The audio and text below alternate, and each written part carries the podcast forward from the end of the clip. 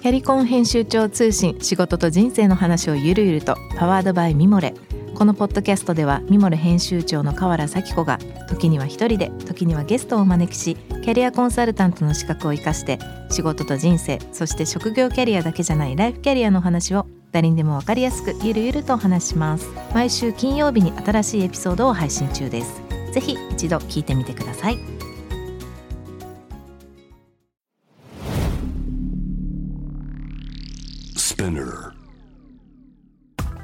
こんばんは。ナビゲーター中道大輔です。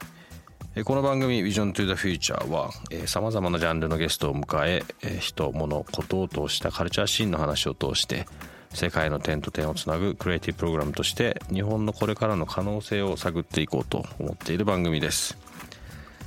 えー、先週対馬さん、えー、折り紙プロダクションズの CEO 対馬さんと最近の音楽業界の事情などについてちょっと聞かあの話を聞かせていただきました。今週はもう少し島さんたち折り紙プロダクションズの今についてもう少し話を聞いていきたいと思っています。番組への感想質問は番組ホームページのメッセージからぜひお願いします。Twitter は「ハッシュタグビジョンフューチャー」をつけてぜひつぶやいてください。さて、えー、先週に引き続きゲストに折り紙プロダクションズの CEO 島義明さんをお迎えいたします。こんばんは。よろしくお願いします。今週もぜひともよろしくお願いします、は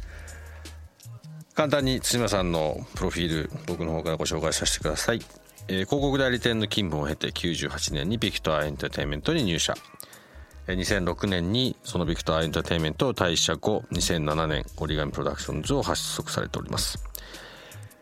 まあ、なかなか日本で売り難いとされていたジャンルの音楽をさまざまな手法で世の中に紹介しなかなかのシーンを揺さぶってらっしゃるということなんですが、えー、所属のアーティスト、えー、オーバル慎吾鈴木マブヌア関口慎吾そして監査の弘明マイケル金子らかなりの、えー、記載なアーティストと一緒にやられてると思いますが先週ちょっとお話しさせていただいた、はい、まあ今の音楽業界から、はい、まあ、今のこのコロナの状況において結構いろんな変化が起こってるという中で、はい。まあ、ちょっとぜひねあの島さん今日ここに来てる理由の一番大きなところだと思うんですけども、ええ、そのその業界そのシーンの中でかなりの新しいことというか、はい、変わったことやられてるということなんですが、えまあ、変わったことじゃないのかもしれないですね。もしかしたら世界基準の話を多分してらっしゃると。い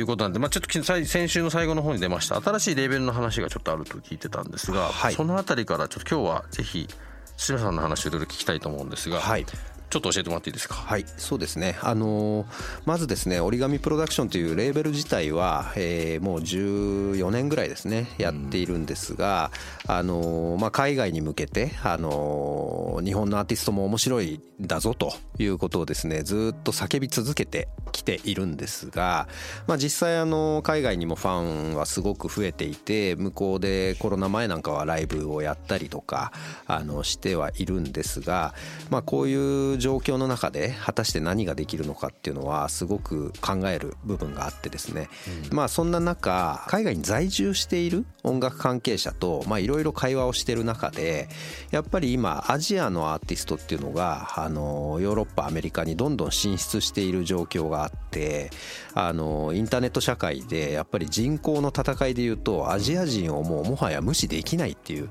状況になっていて、まあテレビドラマとか音楽なんかでも必ずそのアジアの人が活躍できるような枠が今できてきたんですよね。でそういう中で韓国だったり中国だったりっていうのはどんどんアメリカに進出してるんですが、まだ日本の音楽っていうのはどうしてもあの日本のマーケットが大きいがゆえに中であの頑張っているという状況なんですけども、どうにかうちのアーティストなんか特にそのいわゆる J−POP プのど真ん中の音楽をやってないので、日本でそこまでこう大ヒットすることっていうのは、まあなかなか難しいという中で海外のあの音楽ファンを少しずつ集めて今大きなうねりを作っているんですが、もっと世界に出ていけないかなと考えていたんですね。で昔からのあの友人で、まあ、日本の音楽業界にずっといたんですがあの加藤君高って、まあ、彼は今 LA であの会社を立ち上げたったんですね音楽関係の、彼の友人というかまあだいぶ上の方ではあるんですけどあのリチャード・ブラックストーンっていう人がいてこの人はあのアメリカのまあ音楽業界の重鎮みたいな人で例えばブルーノ・マーズをあの発掘してまあブルーノ・マーズって最初あのアーティストというよりは作家さんとしてこの業界に入ったんですけどあのそれをピックアップしたのがそのリチャードなんですね。でまあ彼は今ニューヨークに会社を立ち上げていてでこれからアジアのアーティストが日本あの世界にどんどん進出していくチャンスっていうところであの LA にいる加藤氏とあのニューヨークにいるリチャードとまあ、日本に僕がいて、まあ、日本のアーティストを海外にどう出していくか、まあ、同時に日本人にももっと洋楽を聴いてほしいなと。まあ、今洋楽離れがすごくあるのでそうなんですね。そうなんですよ。昔ほどねあの洋楽って聞かれていないので。えー、J-WAVE 聞いてると洋楽ばっかりのイメージが勝手にありますけどあそんなことないんですね。ニューヨあの J-WAVE はまだ洋楽を多分かけてる曲だと思いますなんですがまああの日本全体で言うとやっぱ洋楽が聞かれていないので、あのもっと洋楽を聴くと海外のそのルールというか海外のマナーの音楽っていうものがあの馴染んでくるともっとそういう音楽を奏でるミュージシャンもあの生まれてくるっていう流れになるので、まあ、僕個人としては日本にもっと洋楽を入れてたくさんの人に聴いてもらうっていうこととあの同時にあのやりたいなと思っていて、まあ、そんなレーベルを作ったという感じですね。先週お話をお聞きした、自分の、まあ、ポケットマネーをドネーションで出したっていうところも非常にこう確固たるミッションというか自分の中でのこう、はいイメージというか、えー、あのやらなきゃいけないと思ってることがあった上での、まあ、行動活動だったと思いますけど、はい、今回もその音楽日本のアーティストを世界とつなぎながら世界をもうちょっとこう日本にある種入れていくか、えー、今までと違う形もしくは今少なくなってももう一回双方向に入れていくことによって全体を上げようっていうような、えー、そういうふうに今聞いてて感じたんですけどもすごくそのミッションあの僕は今、この番組もそうですし、はい、自分自身の活動、まあ、会社も含めてすごくそこが大事なことだと思っているので、えー、ものすごく共感するんですがやっぱそのぐらいやっぱ今必要なタイミングなんですかね？そうですね。もちろん日本人だけがあの好む音楽、方向性っていうのはあのあっていいと思うんですね、なのであのそれはまあそのまま今まで通りやっていけば、あのいい音楽はどんどん生まれていくと思うんですけど、やっぱり片やその誰が聴いても楽しいって思えるものもやっぱり必要で、まあ大きく言うと例えばスポーツっていうふうにすごく大きくくくった時にじゃあ野球とサッカーって相入れないじゃないですか。どうしてもルールがやっぱり違うわけで、じゃあ格闘技もそうですしボクシングとキックボクシングでもやっぱりそれは戦えないですよね。そういう意味で音楽もどうしてもやっぱりちょっと違うと聞いてくれないというか同じルールじゃないと壇上に上がれないっていうのはやっぱりあって世界標準のルールのスポーツをまだ日本人はやっていないっていう感覚なんですよね。なんで日本独自のスポーツはそのまま競技として残ればいいと思うんですけど、世界の人と戦える同じルールの音楽っていうものをこれから作っていかないとやっぱりちょっとずれてしまっているままなんですよね。そこがすごくもったいないなっていうふうには個人的に思ってますね。例えば僕らの仕事で言うと、ブランドをどう作るかっていう、まさに同じことが言えていて日本の中でのこうブランドの例えばこう作り方と、世界の中でのブランドの作り方って日本だけがガラッと違うんですよね。で例えば最近はすごく減ってきてると思いますけど比較的その有名人の方が何かその商品を使ってるっていうようなところが全面的に出てくるキャンペーンみたいなことだったりとか。だけど例えばナイキなんかに言うとまあそういうプロフェッショナルのアスリートとか出しますけどそれよりも大元にあるのはそのジャストドゥイットっていうスピリッツだったりまあ自分たちのナイキっていうブランドがどういうふうに何を信じてるかっていうことが前面に出てくるっていうそれが随分違くてそうするとやっぱ同じ土俵じゃないので戦ってないような状況がずっと続いてるっていう。またまさに同じようなことが言えてるんじゃないかなと思いますよね。そう、するとこのじゃあ同じ土俵に立つっていうのは、えー、具体的にこうどういうようなことをしていく感じなんですか？えっと、そうですね。まず一番大事なのはあの音楽としてのやっぱりグルーブっていうものがすごく大事で、うん、あの言葉ってすごく重視されるじゃないですか例えば日本語の歌詞ではヒットしないとか、よく言われるんですけど実はそこはもうすでに崩れている部分はあって。もちろん大事ではあるんですけど韓国のアーティストなんかだと本当に韓国語のまま歌って、あの評価されている人たちもいて、まあ、逆に言うと日本人も英語が分からなくてもいい曲だなってものは聞いたりするじゃないですか。でもだからそういう意味で言うとあの言語っていうのはだんだんだんだん崩れてきてるところはあって、でじゃあ世界の人って音楽を何で聴いてるんだっていうふうに考えると今やっぱりヒップホップがこれだけポップミュージックの中で売れてるっていうのはやっぱリズムを聴いてるんですよね。あのそれはグルーブっていう言葉にも置き換えられるんですけど、グルーブがいい音楽っていうのがすごく実は重要で、日本の音楽っていうのはあのメロディーとかハーモニーみたいなところはすごく大事にするんですけど、リズム感っていうところではあのちょっと劣る部分っていうのは正直あってリズムがとにかく大事っていうのがまあ少しこう教育的なところで足りてないのかなっていうのはあって、そこをまず作る側としてはすごく重要でこれを多分ミュージシャンだったり音楽関係者がもっとあの細かく磨いていかなきゃいけない部分。それとやっぱりその流通の仕方としてあの先週も散々お話したんですけど、ストリーミング、うん。これがやっぱりもう世界中に普及しているので、まあ、いわゆる日本語で言うと聞き放題サービスっていうんですかね、ここでやっぱり勝負してるものっていうのはすごく多くて、まあ、あのもちろん今コロナでちょっとできないですけどツアーなんかも日本だとどうしても国内をツアーして終わるんですけど海外の人は最初から世界ツアーを目論んでいてあのそういうこういろんな地域のプロモーターとうまくつながっていったりとかそういうこう流通の力っていうのもやっぱり大事ですかね。はい。先ほどの話の中で、えーまあ、2つキーワードが出てきたかなと思ったんですが、はい、その1つ教育ともう1つはその流通ということだったんですけども教育というのは、はい、まあ、先ほどちょっとありましたけどそのグルーブとかリズムとかその、はい、まあ、歌詞とかメッセージとかとは違う形の、まあ、音の音楽の、まあ、楽しみ方が世界の中ではこう今メインストリームになってるっていうような、例えばそういうことを、ええ。日本のアーティストとかもしくはその音楽の関係者の方々に伝えていかなきゃいけないっていう、はい、まあ、ミッションという位置づけなんですかね。そうですね。あのもちろんその教育も含まれてますし、うん、あの多分これ教育ってものすごい振れ幅で、うん、みんなが多分常にあの学び続けていかなければいけないことだと思うんですよね。そうしていかないとこう世界からどんどん置いていかれる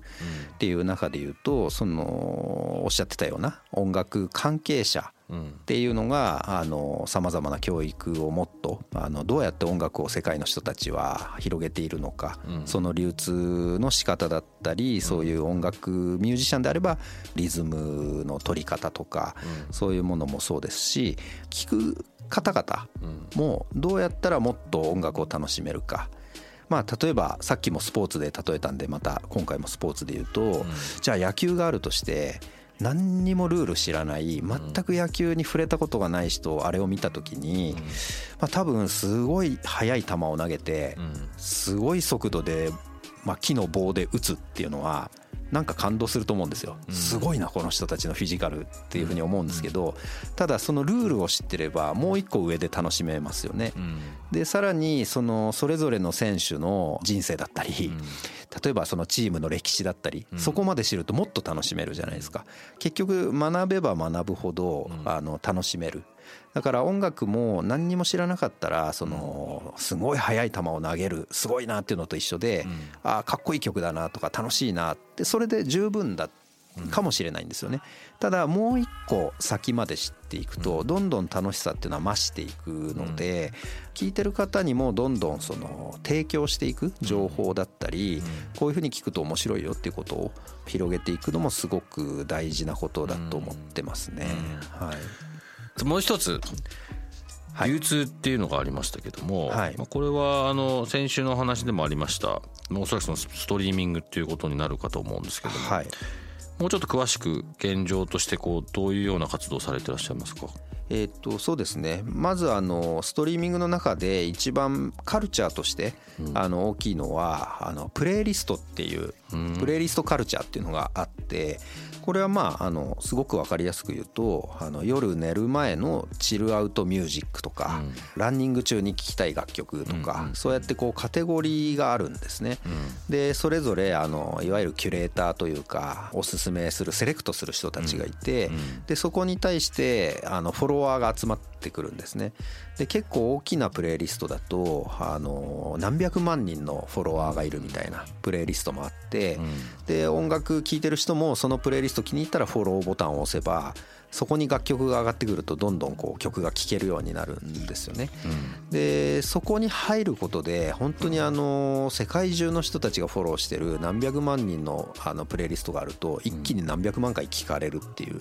可能性があるのでそれは一つまあカルチャーとしては面白いので僕らは常にプレイリストのキュレーターさんにアプローチをかけるっていう作業はしてますね。キュレーター DJ まあなんか似てるんですけどここで言う。かなり近いと思います。はい。要は DJ ですよね、そうですよね、はい、プレイリスト確かにそうだなと思いますね。あの全然そこまで意識してなかったですけど、えー、あなんか大体例えばそういうストリーミングサービスとか聞いてるとあなんかこの人のプレイリストが大体なんか自分のセンスとか自分の好きな曲かけてくれるから、って言ってこう知らない曲がどんどんどんどんこう自分の中に入ってくるっていうか、はい、そうですね。それをカルチャーになってるっていうふうに意識はあんましてなかったですけど確かに。そうですね、えー、そうですね。自分もそうやってますね。これは YouTube でも何でももうみんなそういうふうになっていて、うん、まあ昔で言うと例えば雑誌とかファッション誌1個取っても、このファッション誌が自分の服のテイストに合うな、でもこのファッション誌は僕はあんまり合わないかもみたいなものってあるじゃないですか、まあ、それと同じことで結局時代によって側が変わってはいるんですけど、考え方としてはやっぱり同じではあるんですね。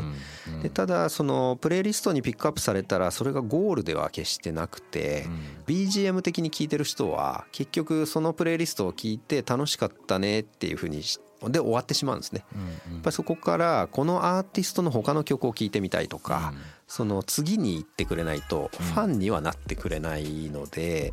まあその仕掛けがこう常にその先その先って仕掛けていかないと、なかなかアーティスト単体には行き着いてくれないので、僕ら音楽関係者は多分そこで終わってしまってはまずいっていうところもあって。いろいろさらに仕掛けていくというか楽しく誘導していくってことが必要ですかね。でもそういう意味で言うとそのプレイリストを、ええ、まあある種クリエーションしてる DJ というか、まあ、いろんな方々がいらっしゃって、はい、世界中にいらっしゃるわけじゃないそのそのプレイリストを作ってる人たちって。ええとあの以前ちょっとお話ししてる時に世界中に自分が勝手に開業してる店の入り口がいっぱいあるっていう、はい、そういう状態だっておっしゃってたとか、えー、すごくなんかあなるほどと思ったんですけど、えー、まあ、本当にこれそこにまず入れるか入れないかっていうことは一個あるにせよ、はい、ものすごく大きな店の入り口がほんそんだけもう無限に世界中に作れるっていう事実は、はい。えー、ものすごくチャンスですよね。そうですね。実店舗だとどうしても東京の渋谷にあるとか、入り口はそこにしかないんですけど、こういうストリーミングサービスに関しては本当にあの世界中の人がたった今もきっとスマホを持っていて、そこをタップするだけで、もうそこがお店の入り口だと思うので。とてつもない可能性ですよねそう考えると、CD とかレコードを探すのがものすごく大変ですしね。そうですねで本当に好きになってくれると例えばレコードを買ってくれるそのストリーミングサービスきっかけでレコードを買ってくれる方もいますし、うんだから入り口感覚で言うと本当にあのとてつもない大きさになったなっていう感じですよね。そういう意味で先週おっしゃったその聞き方の多様性の中に、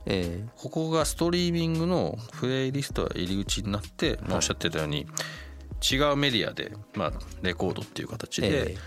もっとちょっとアナログな感じの同じアーティストの楽曲を聴くっていうなんだかすごくそういう意味だと理にかなってる流れですよね、はい、そうですね。僕は本当にもう音楽の聴き方って自由だと思っていて、うん、まあ、ストリーミングをあんまりこうよく思わない方とか、うん、あの昔かたぎのね考え方とかいろいろあるんですけど僕らはそのソフトを作る側なのでハードに関しては本当にいいも悪いもないというか、それぞれが選んでくれればいいのかなとは思ってますね。ただそこでストリーミングだけで終わりって思ってないところは多分伝わってないんですかね日本の人たちには。そうですね。まあなんかどういうふうに皆さん捉えてるのか音楽関係者の方が、うん、あの僕も全員をね把握してるわけではないんですけど、うん、徐々にやっぱり少し遅れてはいるものの変わってきていると思いますけどね、うん、はい。まあ、これはまだ僕なんかあまりよくわからないのであれなんですけど教えてほしいんですけども、ええストリーミングを例えば一アーティストか日本からこう発信するっていうこと自体は、はい、まあ普通に考えてそんな難しいことではないと思うんですけど、えー、なんかこうちゃんとお金が回らないと、はい、なかなかそのやりたい人も手は出せなかったりとか、えー、そういうこともあるかと思うんですけど、はい、ぶっちゃけこれちゃんとお金回るような仕組みに当然なってるわけじゃないですか。はい、そこのなんかこうなんていうんですかね勘違いというか、えーまあ、知識のまあ、それこそ教育なのかもしれないですけど、はい、ストリーミングがちゃんと結構お金になるよっていうのって結構あの世の中のその当たり前にはなまだなってないっていう感じなんですかね。あーなんかよく言われますよね。CD より儲からないとか、うん、アーティストは大変になっていくって言うんですけど、うん、実は全く逆で、うん、確実にまあ産業としては大きくなってるのはもう数字で証明されてるんですね。まあこれだけ世界の人口がいて音楽を聴く可能性がある年齢だったり趣味思考だったりっていうのを全部計算してやってることなのであの明らかに音楽業界を救っている立場にはいるんですよねストリーミングっていうのは。ただその1回聞かれたら 0. 何円みたいなところがあって、あのそれが例えば100万回聞かれてもまあ0.5円だとしたら50万。これじゃあビジネスにならないっていうことを皆さん言っていて、でも100万回で50万円っていうのは確かにすごく難しいように思えてしまうんですよね。そうやって聞くと、ただなぜかというとそれを言ってた当時って YouTube で100万回回ると大ヒットというかあのすごい再生されたみたいのが100万回ってなんかこうあったんですよ、うん、大きいアーティストでも100万いったみたいな。ミリオンセラー的なとこですかね。そうですね。でも今実はもうそれが1000万回になり1億回になり10億回になってってるんですよ、うん、やっぱり時が経っていくとどんどん重なっていくものなのでストリーミングサービスで今何十億回回ってるアーティストっていっぱいいるんですね、うん、でそれ例えば10億回回っていたら、あの0.5円で言ったら5億円なわけですよね、うんでなかなか1曲リリースして5億入ってくるなんてないわけで、ただストリーミングになるとそれが起きているので、時が経ってどんどんどんどん積み重なっていくと100万回どころか1,000万回1億回っていうのがありえるって考えると賞味期限ないですもんね。そうですね、CD だと2,000円から3,000円で買っていただいてそれを一生聞いてもらうのは僕らにとってはすごく嬉しいことなんですけど、そこからその積み重なっていくものっていうのはないので、ストリーミングだとまあ2,000円だとしたら2,000回聞いてくれれば2,000円。まあ4,000回ですかね。0.5円だったら。まあそれ以上聞いてくれるファンがいたら CD1 枚よりも僕らとしては利益になったりするんであの物理的には実はストリーミングの方が利益にはなるっていうことですね。そうですよね。そんなに難しくないですねそのその計算式って。実は簡単なんですけどそんなにいかないんじゃないかっていう当初はネガティブな意見がすごく多かったんですよね。えー、かなりのなんていうんですかね音楽に関わってらっしゃる方アーティストの方々、はい、かなりの面白いというかいろんな新しいヒントが隠されてるような今日のお話でしたけども折り紙プロダクションズのアーティストのことをもう少し聞きたいんですけども、はい、まあ本当にいろんな方々がいる中でちょっと僕もあの今日お会いするまで知らなかった方もいらっしゃったんですが、ええ、なんていうんですか、まあ、今日椎間さんがおっしゃってるようななんか世界の基準にこういるようなグルーブを感じ僕自身も確かにあなるほどと思って今聞いてて思ったんですけど、はい、まあ、今日もねあの何人か曲かけさせていただいてますけども、はい、ちょっとなんか代表的なというか、ええ、あのアーティストのご紹介をもう少ししていただきたいんですが、はい、どのような活動されてらっしゃる方がいらっしゃるんですかね？えっ、とそうですね。まああの全体的に共通項としてあるのは、うん、あのミュージシャンが多いんですね。いわゆるプレイヤーですね。で楽器はそれぞれなんですけど、うん、ただあのマルチで演奏できるあのドラムも叩けばギターも弾くしみたいなマルチプレイヤーが多くて、うん、つまりプロデューサー目線でものを作れる人間が多いので、プロデュース業っていうのは結構共通してみんなやってるんですね。でまああのずっと番組中も言ってましたが j p o p ではないアーティストなので、まあ、インストだったりちょっとこうジャズっぽかったりヒップホップっぽかったり、あの日本の主流の音楽ではないプレイヤーが多いので、まあ、彼らはその二足のわらじっていうんですかね、音楽の中で二足のわらじを履いていて、一つはそういう j p o p アーティストのプロデュースをやってるんですね。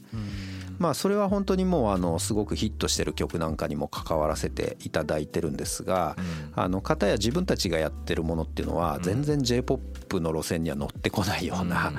音楽をやっていて、まあそれがあのどっちかっていうと海外の方で受けるような、もちろん日本にもファンたくさんいらっしゃるんですけど、音楽性としてはあの海の向こうで評価されるような音楽が 多いっていうそういうバランスですかね。僕大好きなエリアなんですけどねそこって、はい、あのまあ、この番組ってあのオープニングのタイトルが「ラードマイノリティ」で UFO の松浦敏夫さんとかのね、はい、UFO のラードマイノリティを使わせていただいてるんですが、えー、あの曲のなんかそのなんていうんですか持ってるフィロソフィーみたいなところが、僕らが考えてるこの番組のコンセプトとすごく合ってるなと思って使わせてもらってるんですけど、まあ、それも多分おそらく同じ流れというか、まあ、メジャーじゃないかもしれないですけどラウドマイノリティも松田さんもおっしゃってましたけど昔来た来ていただいた時に、やっぱり海外でこう花が開いて逆輸入みたいなところが多かったっていう、なんかそそれってこうでも今週と先週の話をこうつながっていくとなんかその日本の中で主流になれなれないというかならない、ええ、この辺りがちょっとこう今後大きく左右するというか別に主流にならなくてもいいのかもしれないんですけど、えもうちょっと聞いてもらえたり理解してもらえたり好きって言ってくれる人が増えてくるとまた変わってきますよね。そうですね。でも例えばあの音楽だけじゃなくて、うん、あの映像というかあの映画ドラマなんかでいうと、ネットフリックスとかそういうところでこう世界中の人が同じものを見てるような、今感じになってきてるじゃないですか、例えばアメリカのドラマ見るってもうその大草原の小さな家みたいな時代はいくつか見れてましたけど、こんなにみんな同じドラマを見てることもなかったと思うんですよね。だからだんだんだんだんそのみんな世界中の人たちの共通項っていうのはインターネットによってちょっと増えてきたのかなとは思ってるんで僕らもずっとその海外の人たちの方が聞いてくれるななんて思ってはいたんですけどここ数年でやっぱり日本のファンの方はすごく増えてはきているので。あのもう一回そういうこう世界中の共通項みたいな、まあそれこそマイケル・ジャクソンとかマドンナの時代ってそういうのあったと思うんですけど、まあ、あそこまでのそのグローバルヒットじゃないにしても、あの同じ人種ということではなくて同じ共通項を持った人たちは人種関係なくなんかこう小さく集まっていくっていう雰囲気はなんとなく、うん、今感じますね。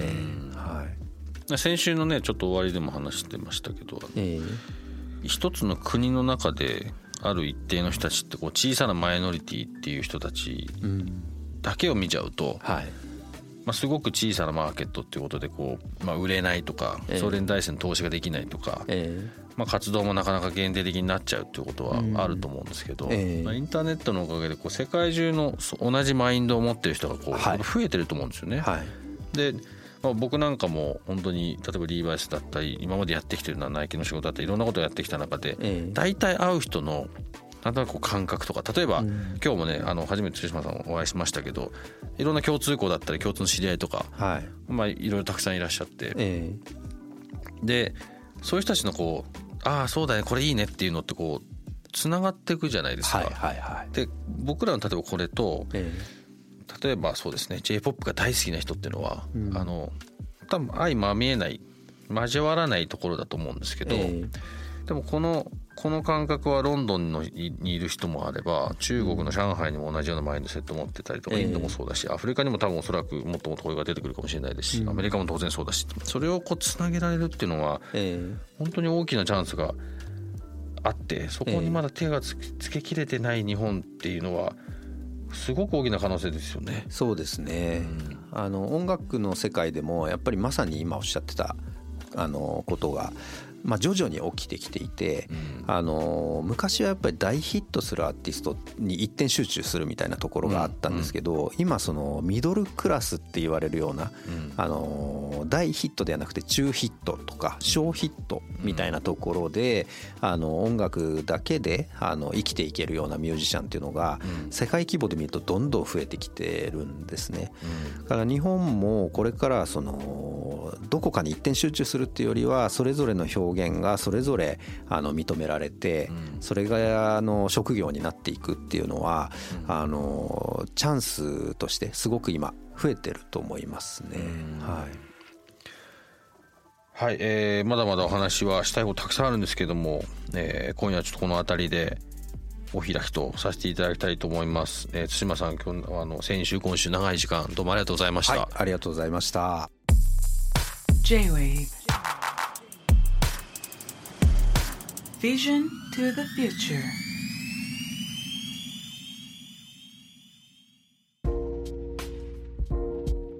ビジョン to the Future 中道大輔がお送りしています、えー、対馬さんのお話、いかがでしたでしょうか？うんとまあ本当に日本が世界に出れる可能性出なきゃいけない現実いろいろあるっていうふうに思いましたし、まあ、今日の話聞いてていたらですね、まあ、ヒントがたくさんあったなと。やれることはたくさんありますし、まあ、やってないもしくはやらない、まあ、その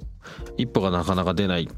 これあのこれまでもこの番組で言ってますけどなんかそのコミュニケーションも含めてや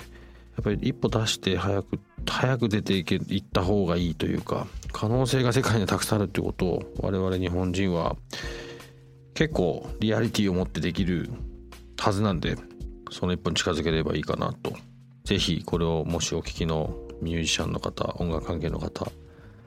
すいませんへ連絡してみてください。一歩踏み出してみましょう、えー、番組への感想質問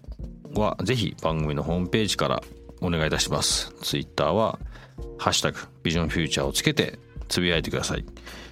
ミュージシャンの方音楽関係の方是非よろしくお願いします。Vision to the Future ここまでのお相手は中道大輔でした。Stay tuned with J-Wave Good night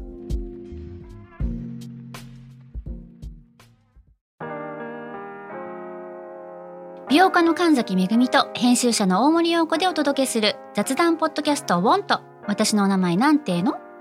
ふと私って誰なんだ？と自分がぐらついてしまうそんなあなたと毎日を楽しくするサバイバル術を一緒に考えていきますボントは毎週水曜日朝5時に配信。ぜひお聞きのプラットフォームでフォローしてください。